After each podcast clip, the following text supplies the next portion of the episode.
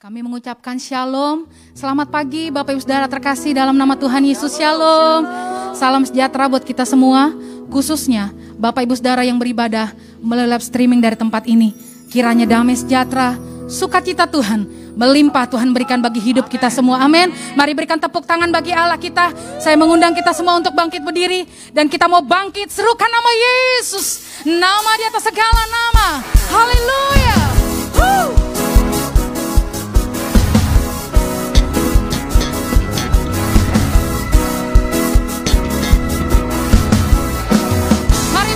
Katakan, bangkit, serukan nama Yesus, maju, nyatakan kuasanya,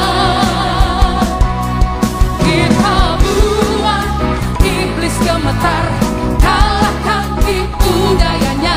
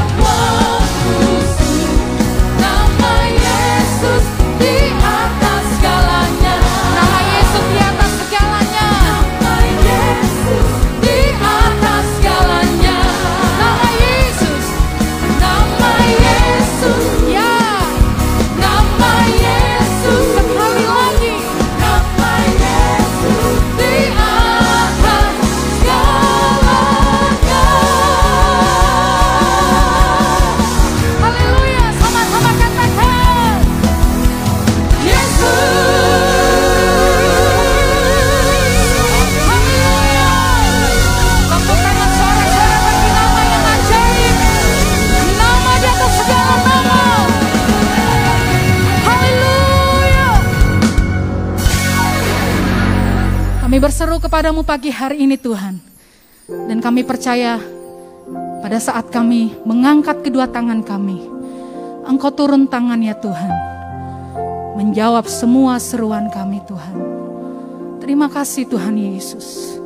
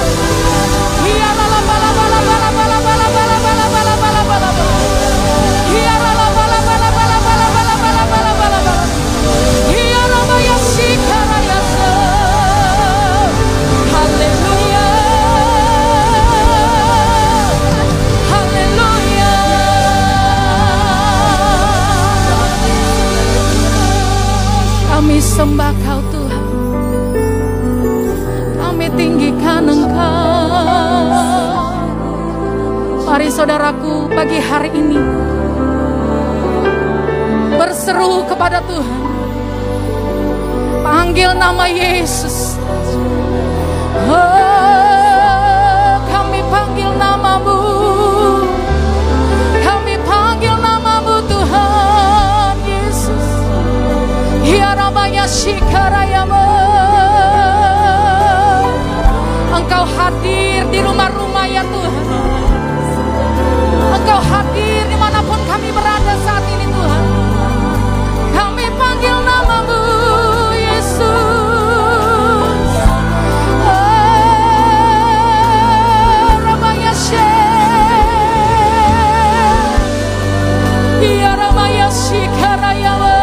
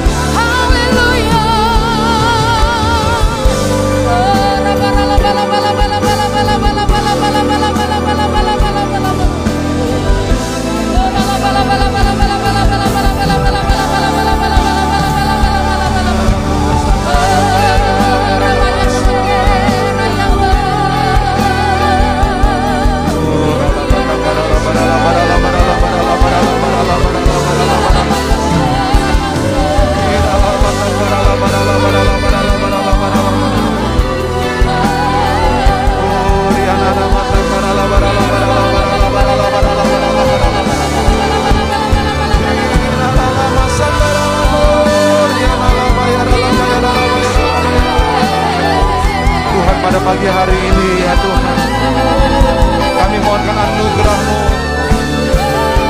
kami mohon anugerah-Mu ya Tuhan. Oh ralamata barala.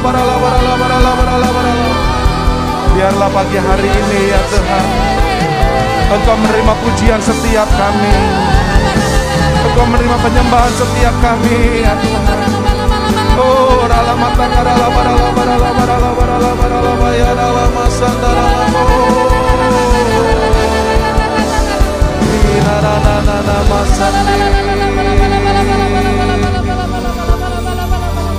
Oh, rala mata karala barala barala barala barala barala barala barala barala.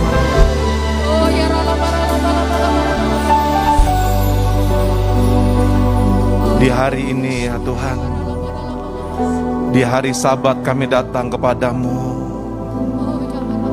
Kami bersyukur ya Tuhan, sehingga kami boleh datang untuk memuji dan menyembah-Mu. Dan kami menaruhkan di atas mesbah-Mu pujian kami. Kami menaruhkan penyembahan kami. Biarlah kiranya Engkau berkenan atas sembah setiap kami, bahkan seluruh kehidupan kami. Kami taruhkan di atas mesbah-Mu ya Tuhan. Dan kami datang untuk menyembah. Oh rala mata karala barala barala barala barala barala barala barala barala barala barala. Terimalah sembah kami Tuhan. Terimalah sembah kami Tuhan. Karena dimanapun kami ada saat ini, kami datang menyebutkan nama Yesus. Dan kami datang dengan mengangkat suara kami. Dan dengan hati yang mengasihi-Mu kami datang untuk menyembah. Oh,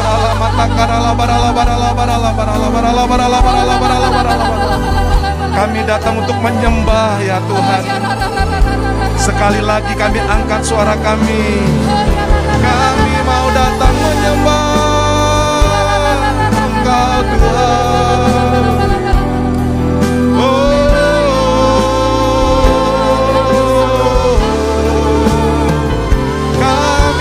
Suara kami, kami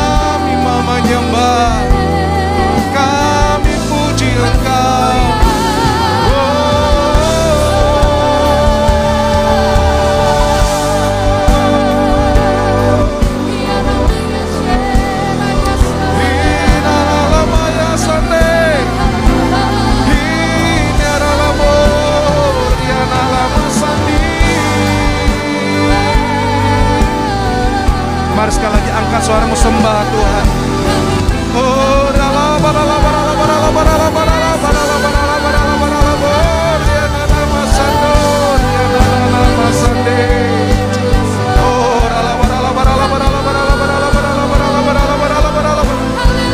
kami mau menyembah ya Tuhan.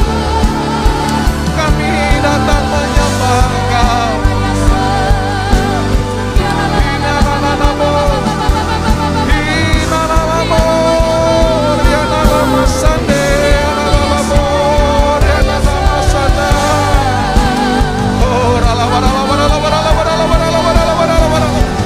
Sampai datanglah kerajaan-Mu dan jadilah kehendak-Mu di mana kami ada seperti di surga ya Tuhan. Oh,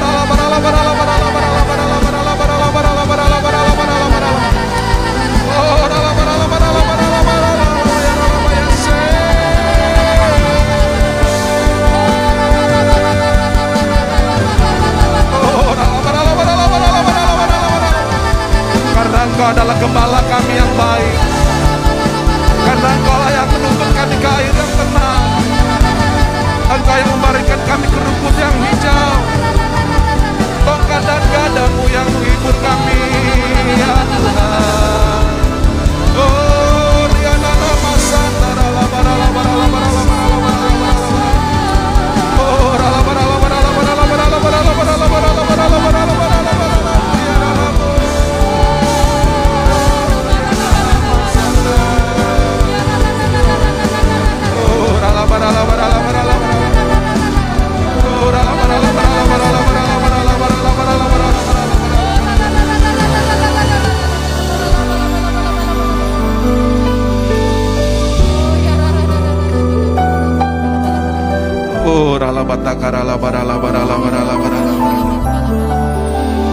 biar Engkau disenangkan atas pujian kami Tuhan. Biar Engkau disenangkan atas sembah kami ya Tuhan. Terimalah sembah kami ya Tuhan. Oh, ralamata karalabaralabaralabaralabaralabaralabar.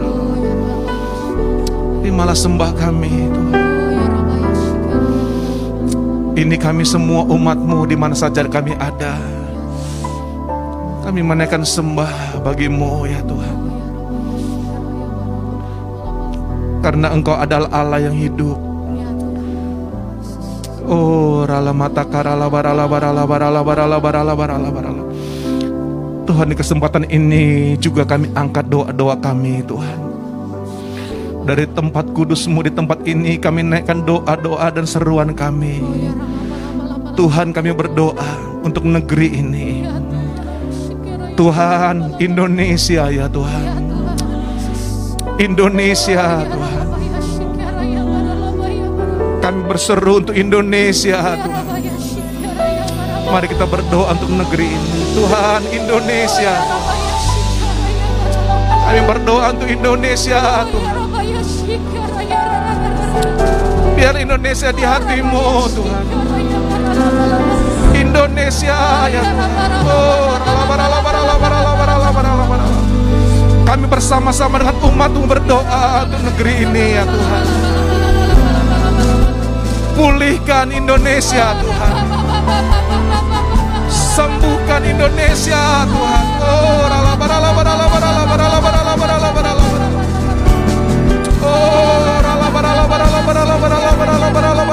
pulihkan ya Tuhan, sembuhkan ya Tuhan. Kami berdoa untuk Sumatera Utara ya Tuhan. Kami berdoa untuk Medan ya Tuhan. Pulihkan ya Tuhan, sembuhkan ya Tuhan. Tuhan, biarlah kiranya Engkau mendengar doa-doa setiap kami, sehingga masa pandemi itu boleh selesai ya Tuhan. Dan biarlah kemuliaan-Mu turun bagi Indonesia Tuhan. Sumatera Utara ya Tuhan. Medan ya Tuhan. Oh,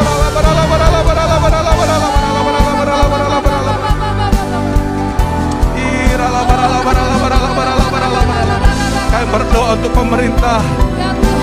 Tuhan, tolong berikan hikmat, berikan kebijakan ya Tuhan, untuk bahwa boleh membawa negeri ini menjadi negeri yang aman, negeri yang damai, negeri yang sejahtera ya Tuhan.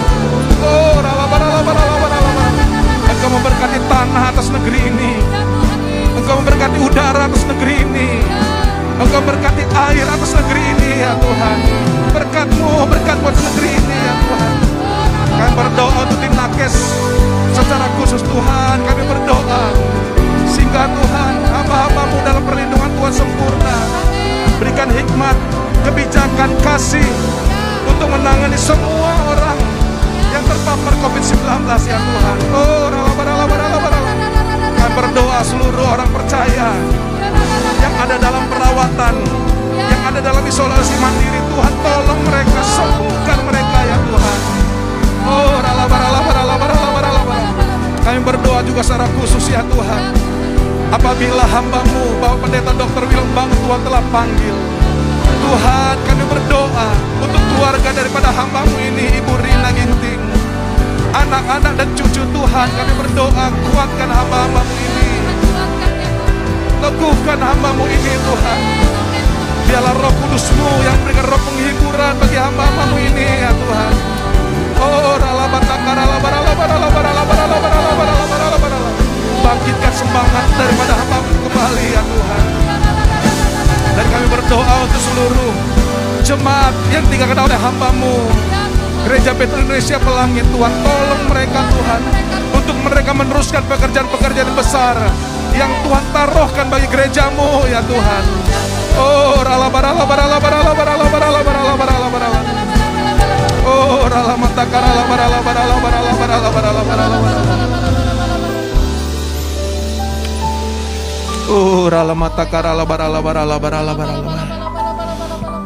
karena kami tahu tidak sedetik pun Kau meninggalkan setiap kami.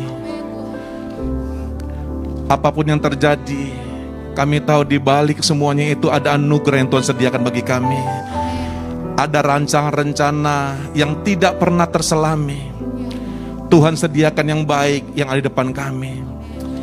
Tuhan berikan kami hati yang mengerti jalan-jalan-Mu Tuhan. Terima kasih Tuhan. Tetapi sebagaimana kami ada hari ini, pakailah setiap kami. Pakai ya Tuhan. Ini doa kami ya Tuhan.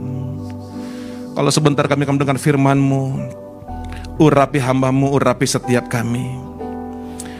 Biarlah setiap kami dibangkitkan untuk mendengar panggilan-Mu. Dan kami boleh menikmati mujizat demi mujizat, untuk kami boleh menceritakan perbuatan Tuhan yang besar dan ajaib dalam hidup kami. Ini doa kami Tuhan, ini doa kami. Di dalam nama Tuhan Yesus Kristus kami mensyukur. Mari yang siap mendengar firman Tuhan, sama-sama kita katakan amin. Mari kita beri tepuk tangan yang meriah bagi Tuhan Yesus. Silakan duduk Bapak Ibu Saudara yang kasih Tuhan.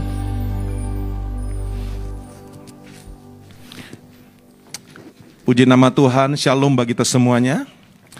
Nah Bapak Ibu yang dikasih Tuhan, di masa pandemik COVID-19 ini, maka pemerintah baik yang ada di pusat maupun daerah, maka menyampaikan bahwa kota Medan adalah masuk kepada wilayah PPKM darurat, sehingga kita tidak bisa beribadah sebagaimana biasanya. Kita kumpul di rumah Tuhan, di dalam gereja, tetapi kita bisa beribadah bersama-sama melalui online di rumah kita masing-masing. Nah, Bapak Ibu yang dikasih Tuhan, kami berharap Bapak Ibu terus melihat informasi-informasi, karena perkembangan itu begitu cepat, sehingga kita nanti bisa melihat informasi berikutnya apabila kita sudah bisa kembali beribadah sebagaimana mestinya. Nah, Bapak Ibu yang dikasih Tuhan, satu ketika saya diminta untuk berbicara di hadapan hamba-hamba Tuhan di dalam satu pertemuan. Nah, waktu itu yang kumpul di tempat itu adalah hamba-hamba Tuhan, gembala-gembala. Maka saya disuruh sharing. Nah waktu saya sharing, maka saya sampaikan kepada teman-teman hamba-hamba Tuhan, maka saya berkatakan begini, biarlah hari-hari ini kita gereja Tuhan, kita jangan lagi membuka gereja hanya menjadi gereja-gerejaan. Saya katakan begitu. Tapi saya katakan mari kita hari ini mulai menjadi satu gereja yang berjalan dalam panggilannya. Itu saya sampaikan, saudara. Jadi jangan jadi gereja-gerejaan, tapi gereja yang masuk kepada panggilannya. Nah, Bapak Ibu yang dikasihi Tuhan, karena gereja itu bukan hanya berbicara tentang gedung yang ada salibnya. Gereja juga bukan berbicara tentang, bukan hanya tempat kita berkumpul beribadah, bukan hanya itu. Tetapi gereja, nah disebut eklesia, yaitu suatu kelompok yang dipanggil keluar dari kegelapan untuk masuk kepada terangnya yang ajaib. Itu gereja, saudara. Di dalam 1 Petrus 2 ayat 9, maka firman Tuhan berkata demikian. Tetapi kamulah bangsa yang terpilih, imamat yang rajani, bangsa yang kudus, umat kepunyaan Allah sendiri, supaya kamu memberitakan perbuatan-perbuatan yang besar dari Dia, yang telah memanggil kamu keluar dari kegelapan kepada terangnya yang ajaib.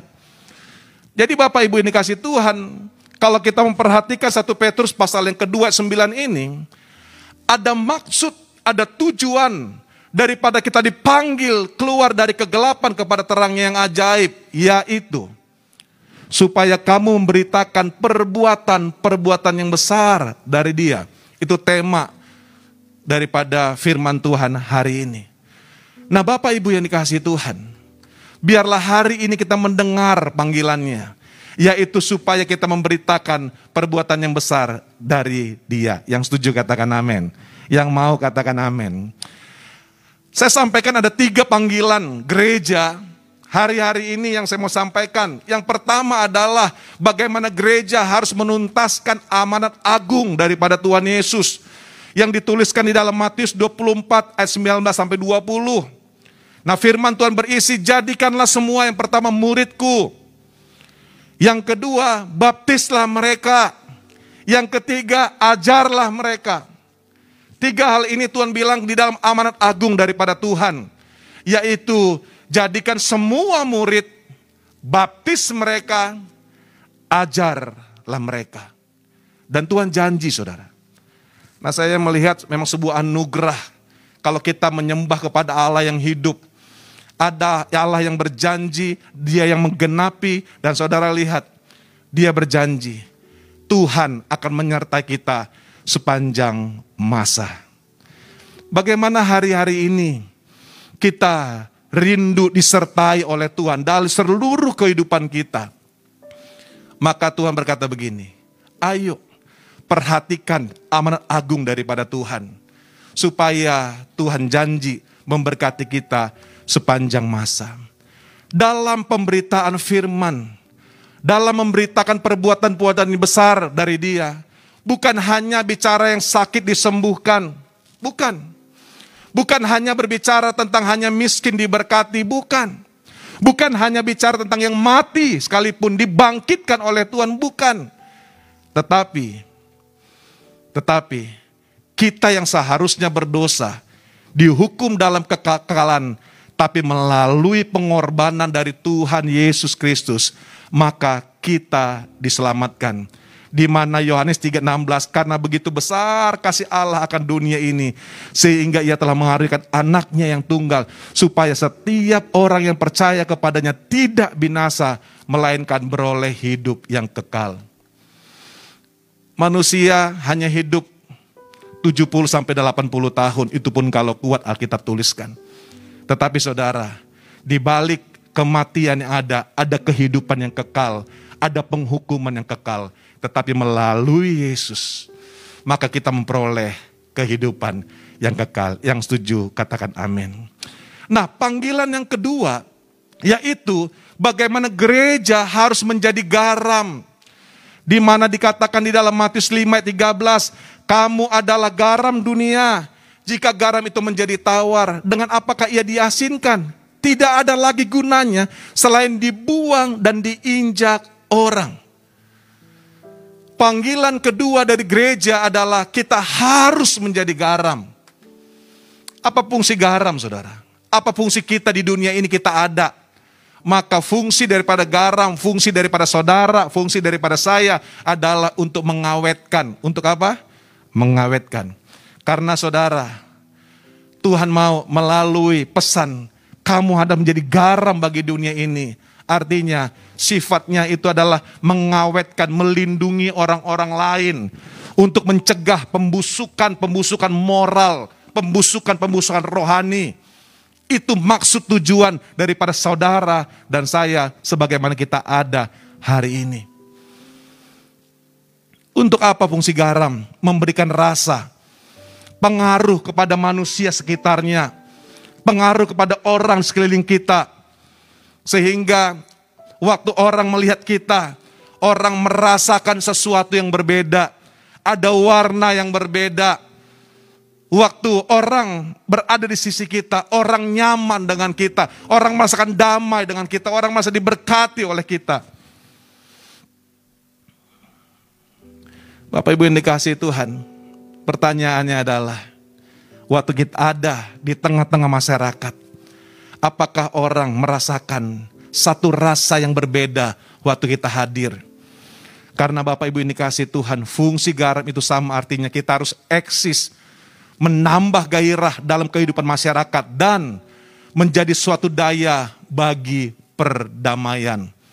Kita ada memberikan rasa, wah kalau dekat dia ini damai, dekat dia ini nyaman, dekat dia ini enak. Makanya muncul istilah, nggak ada lu, nggak rame katanya. Apakah kita orang-orang dinantikan bagi orang lain? Karena waktu dia hadir, dia memberikan semangat, dia memberikan motivasi, dia memberikan nasihat. Jangan sampai yang terjadi adalah sebaliknya. Wah kalau datang dia ya sudahlah, pasti jadi masalah ini.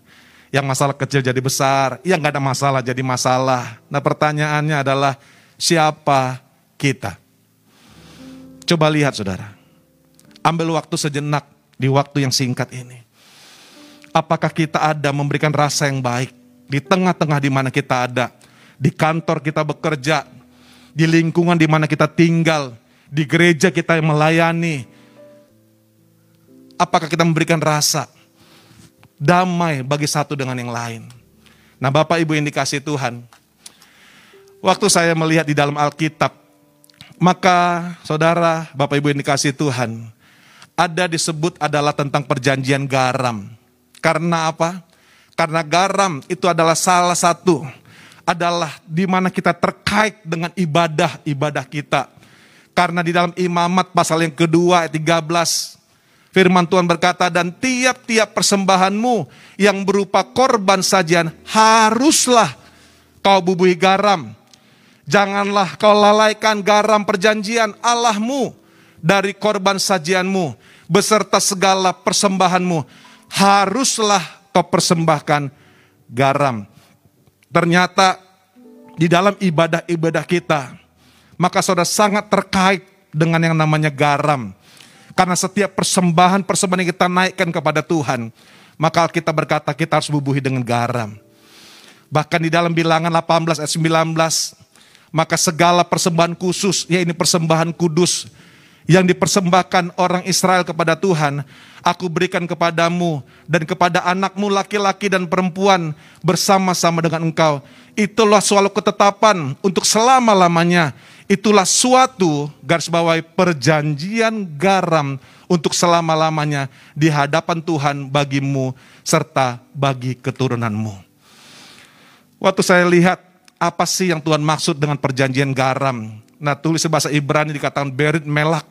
Adalah perjanjian yang menggunakan objek tertentu, di mana apabila dibubuhi dengan garam, dengan makna bahwa perjanjian itu tidak akan pernah dibatalkan. Dan waktu melihat semuanya itu, maka saya banyak melihat tentang perjanjian garam. Dan saudara, di kalangan masyarakat Timur Tengah, maka garam itu untuk mengesahkan perjanjian. Sehingga garam menjadi lambang kesetiaan dan kelanggengan. Wow, seru ya. Jadi seluruh perjanjian harus dibubuhi garam. Karena ternyata garam itu melambangkan kesetiaan, dan kelanggengan. Yang kedua, perjanjian garam. Menurut adat orang Timur Tengah, kalau disuguhi garam, berarti permusuhan selesai. Berdamai kita. Berdamai, saudara. Nah, di tengah-tengah kondisi yang sekarang, mari kita kembali, mereview kembali kehidupan kita. Apabila ada permusuhan satu dengan yang lain, saya mau katakan berhenti di dalam nama Tuhan Yesus. Dan biarlah kita menjadi orang-orang yang membawa damai. Kalau kita ketemukan bahwa diri kita adalah orang-orang yang tidak setia, selalu tidak bisa memegang perkataan kita, tergantung angin bertiup kemana kita ikut ke sana. Kalau orang bilang A, kalau ada menguntungkan kita bilang A. Kalau di kesempatan yang lain orang bilang B dan itu menguntungkan bagi kita, maka kita berkata B. Ayo berhenti. Karena garam, kamu adalah garam dunia yang Tuhan mau bahwa hidup kita adalah lambang kesetiaan. Jadi waktu orang lihat saudara, maka orang lihat kita adalah orang-orang yang setia karena kita adalah garam bagi dunia ini. Yang setuju katakan amin. Dan waktu orang lihat kita, orang lihat ada satu pribadi yang membawa damai. Tidak terjadi permusuhan satu dengan yang lain. Karena kita adalah garam dunia. Yang setuju, yang mau katakan amin. Bapak Ibu yang dikasih Tuhan. Di dalam Roma, pasal yang ke-10 ayat 15. Dan bagaimana mereka dapat memberitakannya jika mereka tidak diutus. Seperti ada tertulis. Betapa indahnya kedatangan mereka yang membawa kabar baik. Itulah kita, saudara. Kita ada sebagaimana kita ada. Kita mau memberitakan, membawa kabar-kabar yang baik. Yang setuju katakan amin. Bahkan di dalam 2 Korintus 5:19, Allah memperdamaikan dunia dengan dirinya oleh Kristus dengan tidak memperhitungkan pelanggaran mereka. Ia telah mempercayakan berita damai. Apa saudara? Berita damai itu kepada kami. Tuhan telah mempercayakan berita damai itu bagi siapa? Kita. Katakan sama-sama, Tuhan mempercayakan berita damai itu bagi saya. 3, 2, 1. Ia telah mempercayakan berita damai itu kepada saya. Kita baca sama-sama sekali lagi. 3, 2, 1. Ia telah mempercayakan berita damai kepada saya. Sekali lagi kita baca sama-sama. 3, 2, 1. Ia telah mempercayakan berita damai itu kepada saya. Mari kita beri tepuk tangan yang meriah bagi Tuhan Yesus. Katakan amin, saudara. Yang terakhir, panggilan yang ketiga. Panggilan gereja yang ketiga adalah di mana dikatakan dalam Matius 5 ayat 14 sampai ke 16 menjadi terang. Ayat yang ke-14, kamu ada terang dunia, kota yang terletak di atas gunung tidak mungkin tersembunyi. Lagi pula orang tidak menyalakan pelita lalu meletakkan di bawah gantang, melainkan di atas kaki dian sehingga menerangi semua orang di dalam rumah itu. Ayat yang ke-16, demikianlah hendaknya terangmu bercahaya depan semua orang, supaya mereka melihat perbuatanmu yang baik dan memuliakan Bapa-Mu di surga. Bagaimana kita hari ini hidup memuliakan Tuhan, maka Tuhan mau kita bangkit bersinar menjadi terang. Bapak Ibu yang dikasih Tuhan, waktu saya melihat apa yang terjadi di masa pandemik ini, sudah 1 tahun lebih saudara, kita mengalami masa pandemik. Dari bulan 3 sampai sekarang sudah pada bulan 7, 1 tahun lebih. Kita ada di masa-masa yang seperti ini. Bahkan waktu kita melihat di bulan-bulan yang lalu, wah sudah mulai selesai, sudah mulai tenang, sudah mulai aman. Tiba-tiba kita menemukan ada varian baru yang lebih bisa menularkan dan yang lebih ganas. Kembali saudara, kita menghadapi yang namanya ketakutan yang begitu luar biasa. Dan hari ini kita merasakan bahwa kota Medan di mana kita ada itu masuk kepada zona di mana PPKM darurat, di mana kita mulai dibatasi dengan cara yang luar biasa. Pertanyaannya, apa sikap gereja? Bagaimana gereja berdiri? Apa yang harus dilakukan gereja? Saudara, Di dalam Yesaya 60 ayat 1 dan 2 ini menarik. Waktu bangkitlah menjadi teranglah sebab terangmu datang dan kemuliaan Tuhan terbit atasmu. Sebab sesungguhnya kegelapan menuju bumi, menutupi bumi dan kekelaman menutupi bangsa-bangsa. Tetapi terang Tuhan terbit atasmu dan kemuliaannya menjadi nyata atasmu. Apa yang terjadi, saudara? Waktu kita melihat situasi ini, waktu kita mengalami situasi ini, saya mau katakan kebenaran firman Tuhan. Di tengah-tengah sulit ini, maka saudara, kita harus memiliki sikap waktu kita ada di masa-masa seperti ini. Justru ini adalah di mana seruan gereja harus bangkit menjadi terang. Saya ulang sekali lagi. Di tengah-tengah sulit seperti ini, di tengah-tengah masa yang sukar seperti ini, dengar gereja. Sekali lagi saya katakan, dengar gereja. Ini adalah seruan bagi kita untuk bangkit bersinar menjadi terang. Seruan bangkit bersinar menjadi terang, bukan keadaan kita dalam keadaan baik. Gereja dengar, ada panggilan dari surga. Kita bangkit bukan dalam keadaan diberkati oleh Tuhan saja. Kita bangkit bukan waktu dalam keadaan aman-aman saja. Waktu dalam keadaan damai-damai saja. Bukan dalam keadaan baik-baik saja. Dengar gereja. Saudara dan saya hari ini dipanggil. Untuk apa? Menjadi terang. Karena ayat yang kedua di dalam Yesaya 60 dikatakan, kegelapan menutupi bumi, kegelaman menutupi bangsa-bangsa, tetapi terang Tuhan terbit atasmu dan kemuliaan menjadi nyata atasmu. Ada satu panggilan gereja. Hari-hari ini, biarlah kita bangkit menjadi terang. Yang setuju, yang mau katakan amin. Sekali lagi katakan amin. Mari kita beri tepuk tangan yang meriah bagi Tuhan Yesus. Beberapa waktu yang lalu, tepatnya tanggal 24, tanggal 25 Juni 2021. Maka saudara, di tempat ini kita selenggarakan satu konferensi yang kita sebut adalah The Call Evangelistic Conference 2021. Di mana pembicara-pembicara adalah orang-orang dipakai Tuhan dengan luar biasa. Ada ketua umum daripada PGLI Bapak Pendeta Dr. Roni Mandang.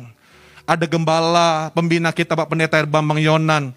Ada juga pemimpin rohani kita Pak Pendeta Dr. Niko Nyotora Harjo. Dan begitu banyak orang hamba-hamba ini dipakai luar biasa. Mengapa kami buat seminar ini? Kenapa kita buat konferensi ini? Karena kita mau menyampaikan di tengah-tengah masa yang sulit, gereja harus bangkit, the call. Karena apa yang terjadi, saudara? Ada satu menarik apa yang disampaikan seorang hamba Tuhan. Dia sampaikan gini, sekarang ada di masa di mana masyarakat yang ada adalah masyarakat yang lelah dan terlantar. Itu kondisinya, saudara. Kita berhadapan di sekeliling kita adalah masyarakat-masyarakat yang lelah dan terlantar. Dan saudara, kalau kita melihat survei daripada PDSKJI, yaitu Perhimpunan Dokter Spesialis Jiwa Kedokteran Jiwa Indonesia, maka saudara, mereka itu mulai memberikan swab periksa secara random dengan 4.010 orang yang mengisi swab periksa tersebut. Serta angkanya mengejutkan, ini masih 5 bulan masa pandemi. Survei ini dijalankan, 5 bulan saja, saudara. Belum setahun lebih ini. Dan apa mereka temukan? Maka saudara, mereka menemukan yang luar biasa. 65% itu masyarakat mengalami kecemasan yang luar biasa. Ada 62% masyarakat itu mengalami depresi. Dan ada 75% orang itu mengalami trauma. Ada saudaranya yang dipanggil oleh Tuhan. Maka saudara, ini semua terjadi di masa-masa pandemik ini. Angka yang begitu mengejutkan, saudara. Dari ini kita mengetahui bahwa masyarakat kita sedang dalam keadaan yang sangat memprihatinkan. Tetapi saya mau katakan, di tengah-tengah seperti itu, biarlah kita semua bangkit bersinar menjadi terang. membawa kabar baik. Karena saudara di dalam Filipi 4 ayat yang ke-6 dan ke-8, saya mau sampaikan kepada saudara, firman Tuhan berkata begini, janganlah hendaknya kamu khawatir tentang apapun juga, tetapi nyatakanlah dalam segala hal keinginanmu kepada Allah, dalam doa, permohonan dengan ucapan syukur, damai sejahtera Allah yang melampaui akal akan memelihara hati dan pikiranmu dalam Kristus Yesus. Jadi akhirnya saudara-saudara, semua yang benar, semua yang mulia, semua yang adil, semua yang suci, semua yang manis, semua yang sedap didengar, semua yang disebut kebajikan dan patut dipuji. Apa saudara? Pikirkanlah semuanya itu. Saudara yang saya disebut adalah seorang pembawa kabar baik. Supaya apa? Ayo.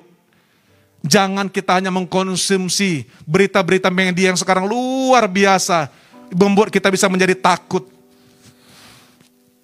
Beberapa waktu yang lalu, pada bulan Desember tepatnya, saya mengalami isolasi mandiri karena terpapar COVID-19. Saudara, waktu keadaan itu dengar, itu adalah keadaan-keadaan yang masa sulit, di mana intimidasi begitu kuat menekan kita. Jadi kita berhadapan bukan hanya virus. Nah, kalau alumni-alumni yang terpapar itu mengerti apa yang saya sampaikan, sangat mengerti. Karena waktu itu terjadi, dengar, bukan hanya virus yang kita lawan dalam tubuh ini, tetapi intimidasi yang begitu kuat yang ditaruhkan di pikiran kita.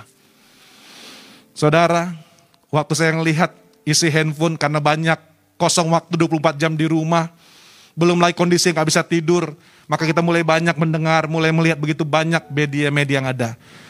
Tapi waktu itu saya lihat, waduh, berita ini. Waktu itu saya tangkap, saya harus berhenti semuanya itu. Dan semua saya harus balance-kan. Kita boleh mendengar berita yang ada, kita harus melihat situasi yang ada, tetapi harus disimbangkan dengan yang namanya kabar baik. Harus taruhkan di pikiran kita. Alkitab bilang biarlah semua yang manis, semua yang suci, semua yang adil, semua yang sedap didengar, semua yang disebut kebajikan, patut dipuji, pikirkanlah semuanya itu.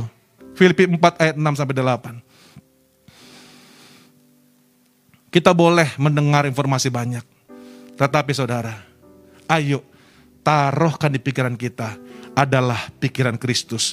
Dan saudara, ayo mulai.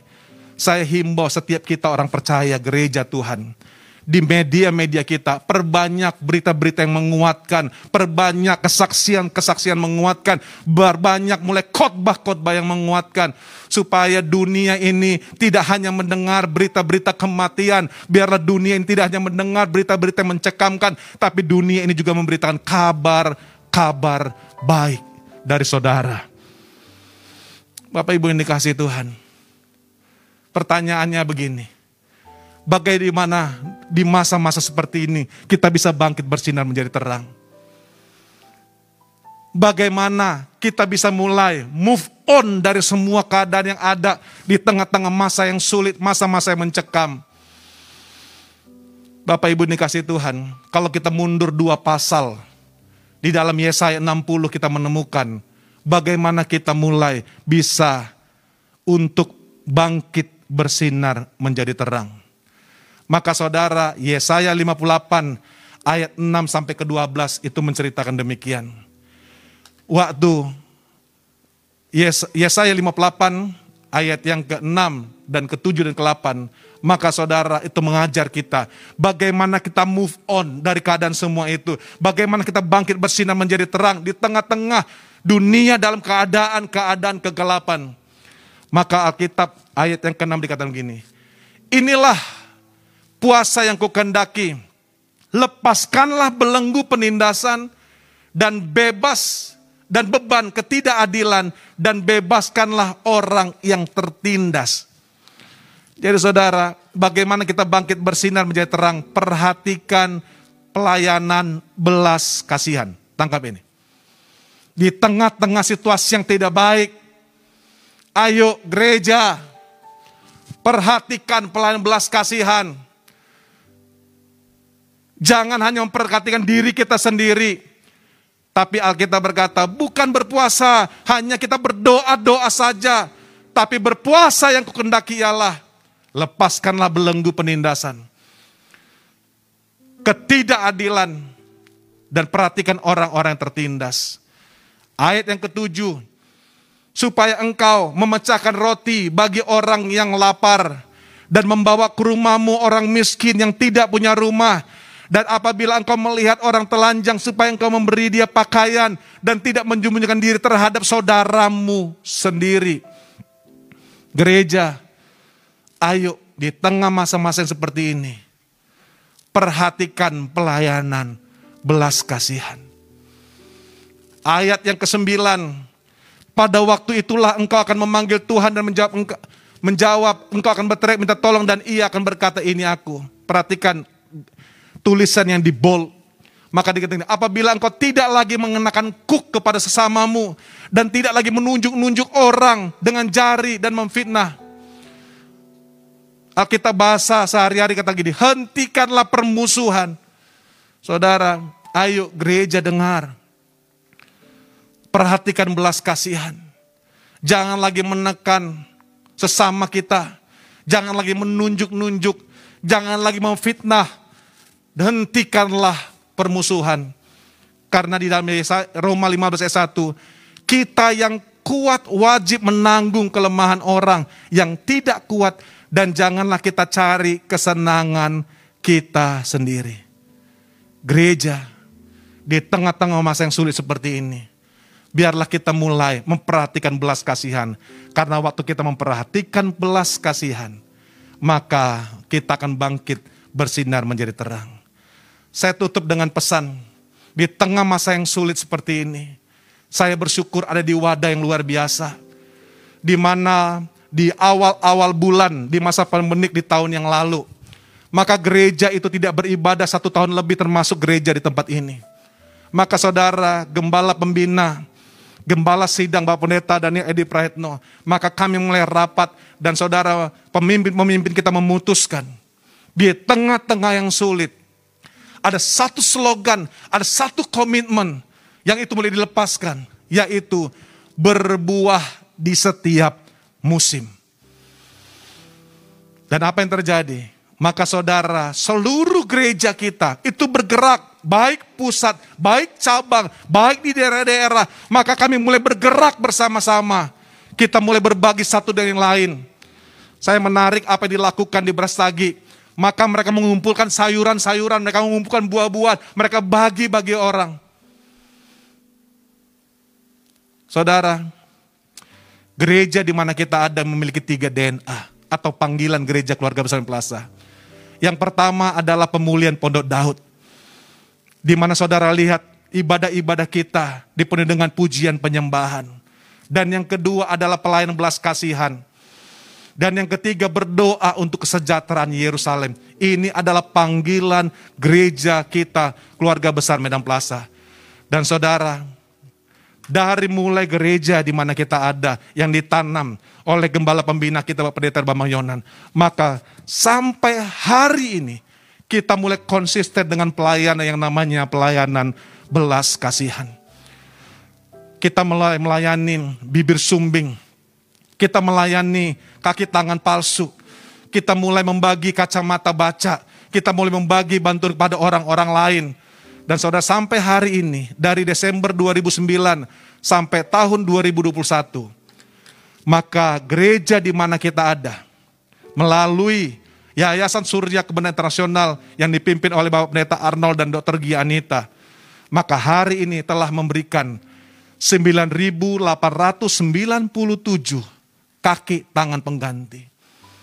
Dan kita mengoperasi bibir sumbing 581 orang. Kita mulai mengoperasi katarak 1.342 orang.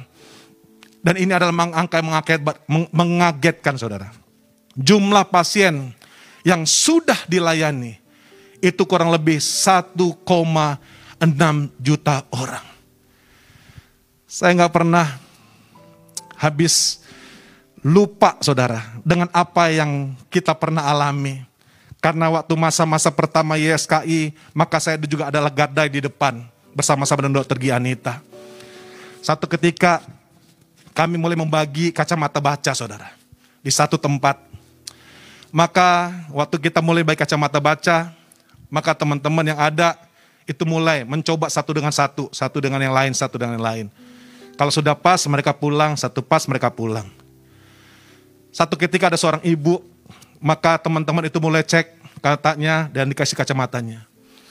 Mereka tanya, ibu sudah bisa lihat? Sudah. Coba baca, kita ambil koran, baca, colong baca ini bu. Nggak bisa. Teman-teman mulai bingung saudara. Mereka bingung, dicoba lagi, yang ini. Kacamata yang ini, ibu bisa lihat? Bisa pak. Coba baca, nggak bisa. Mereka panggil saya saudara. Pak Yansen ini gimana? Saya cek matanya, saya mulai kasih kacamata. Ibu bisa lihat? Bisa pak. Coba baca ini, nggak bisa pak. Tiba-tiba saya ingat saudara. Saya bisikkan kepada ibu ini. Bu, mohon maaf. Ibu bisa baca? Enggak pak. Waduh saudara, kita mulai ketawa luar biasa. Gimana dia mau baca saudara? Dia bisa lihat dengan jelas, tapi nggak bisa baca. Karena apa? Ibu ini, mereka mulai teriak. Karena apa? Mereka mulai ngebatik saudara. Jadi mereka berteriak begini.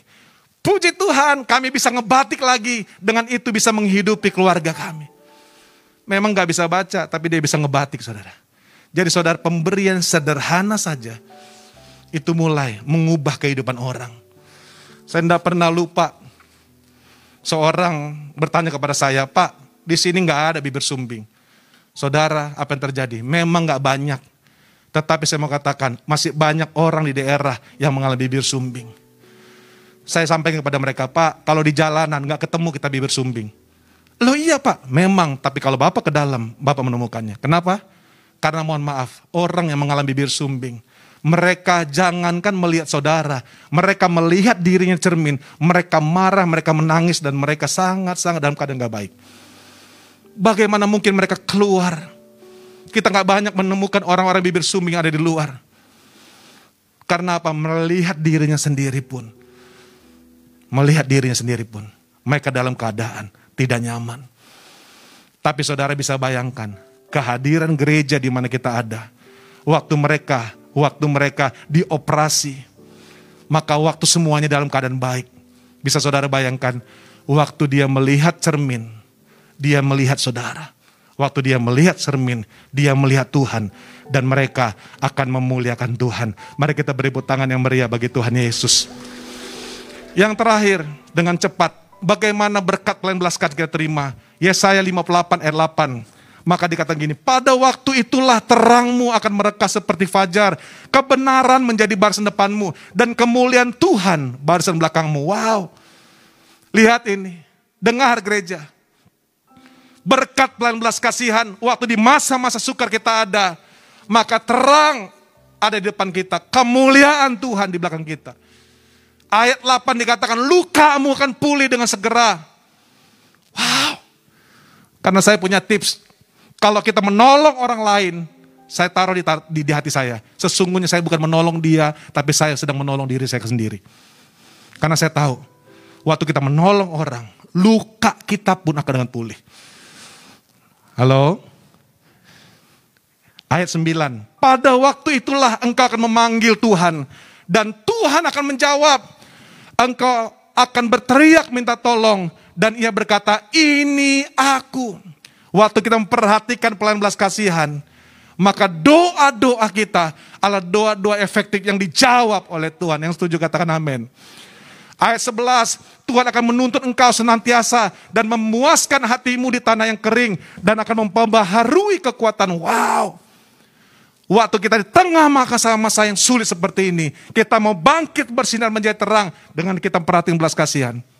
Lihat, Tuhan akan memuaskan hati kita. Tuhan akan memperbaharui kekuatan kita. Bahkan dikatakan kita seperti taman yang diairi dengan baik. Seperti mata air yang tidak pernah mengecewakan. Ayat 12, Tuhan memberikan kekuatan untuk membangun, memperbaiki, dan menerobos. Bagaimana caranya? Dengan kita mulai memperhatikan belas kasihan. Saya tutup. Gereja harus kembali kepada panggilannya. Menuntaskan amanat agung, menjadi garam dan menjadi terang. Biarlah Matius 5 ayat 16 kita baca bersama-sama dengan ayat yang terakhir. Nah, kita mulai angkat pujian kita dan kita berdoa. Demikianlah hendaknya terangmu bercahaya di depan semua orang, supaya mereka melihat perbuatanmu yang baik dan mereka memuliakan Bapamu di surga. Bapak Ibu dikasih Tuhan, biarlah kita menjadi Injil terbuka yang bisa dibaca, bisa dilihat orang, dan biarlah nama Tuhan yang dipermuliakan. Dan hari ini, dengar gereja, mari setiap kita bangkit bersama-sama. Yang mau katakan amin, kita berikan tepuk tangan yang meriah bagi Tuhan Yesus. Kita angkat pujian ini. Tuhan, ku mau menyenangkan-Mu. Tuhan, bentuklah hati ini jadi bejana untuk hormat-Mu, cemerlang bagai emas murni. Tuhan, ku serahkan hatiku, semua ku berikan padamu. Kuduskan hingga tulus selalu, agar aku menyenangkan-Mu, menyenangkan-Mu, senangkan-Mu. Hanya itu kerinduanku, menyenangkan-Mu, senangkan hatimu. Hanya itu kerinduanku, menyenangkan-Mu, senangkan-Mu. Hanya itu kerinduanku, menyenangkan-Mu, senangkan hatimu. Hanya itu kerinduanku. Mari kita berdoa, saudara. Bapa, kami berkata ini kami.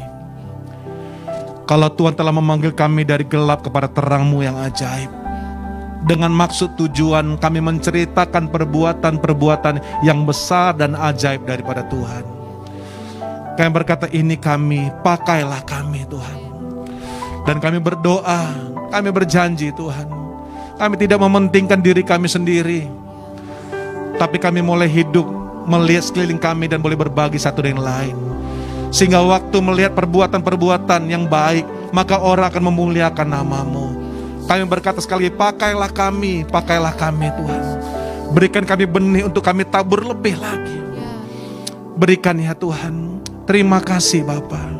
Biar hari ini kami boleh bangkit bersinar menjadi terang.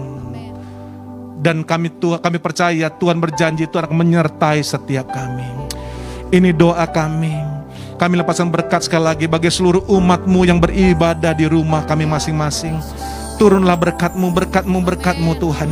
Dan biarlah kiranya setiap orang percaya yang boleh beribadah bersama-sama kami di rumah kami masing-masing, oleh kuasa darah Yesus, tutup bungkus rapat setiap kami Tuhan. Karena kami tahu Tuhan telah akan memakai kami dengan pekerjaan-pekerjaan yang lebih besar. Oleh sebab itu lindungi kami, jagai kami, berkati setiap kami, dan tutup bungkus rapat setiap kami. Berkat-Mu bagi setiap kami ya Tuhan. Biarlah yang sakit kira jamah dan sembuhkan. Tuhan kiranya ya Tuhan, yang kehilangan pengharapan Kau berikan pengharapan yang baru. Kami juga berdoa untuk negeri ini. Sekali kami lepaskan berkat bagi negeri ini dalam nama Allah Bapa dan Roh Kudus. Berkat-Mu ya Tuhan bagi negeri ini. Kami berdoa untuk pembangunan rumah Tuhan di tempat ini. Berkenanlah kiranya Tuhan Engkau mendengar menjawab doa setiap kami, sehingga berkat bagi pembangunan rumah Tuhan, sehingga rumah Tuhan selesai dan nama Tuhan dipermuliakan. Berkati panitia membangun, berkati orang-orang yang mengambil bagian menabur, berkati dengan berlimpah-limpah. Terima kasih Tuhan. Berkati pemerintah kami, Berkati Yerusalem, kami angkat dan kami berkata Shalom Yerusalem. Biarlah damai sejahtera sentosa puri-puri dan tembok-tembokmu. Biarlah keselamatan turun atas Yerusalem. Diberkatilah Yerusalem. Dan terima kasih Tuhan untuk pemimpin rohani yang Tuhan tetapkan di atas kami. Berkati, berikan hikmat, berikan pengurapan-Mu lebih lagi. Perlindungan sempurna bagi para pemimpin rohani kami. Begitu juga Tuhan untuk hamba-Mu, Bapak Gembala Sidang yang kami kasih, Bapak Pendeta Daniel Edi Prayitno, dan seluruh keluarga, Bapak Pendeta Erbam Yonan dan seluruh keluarga. Tuhan lindungi hamba-Mu, jagai hamba-Mu ini, berkati hamba-Mu ini. Terima kasih Tuhan. Terima kasih Bapak. Dan kalau sebentar kami mengakhiri ibadah kami dan kami memberikan persembahan-persembahan kami, kiranya Tuhan berkenan persembahan-persembahan kami. Ini doa kami. Dan saat ini kami buka hati dan kami angkat kedua tangan kami. Kami tutup ibadah ini di dalam berkat daripada Allah Bapa, persekutuan yang maksudnya pada Roh Kudus. Dan biarlah kiranya menyertai memberkati kita hari sampai selama-lamanya, sampai Maranatha, Yesus datang kedua kali menjemput kita di awan-awan permai. Mari kita yang diberkati bersama-sama kita katakan amin.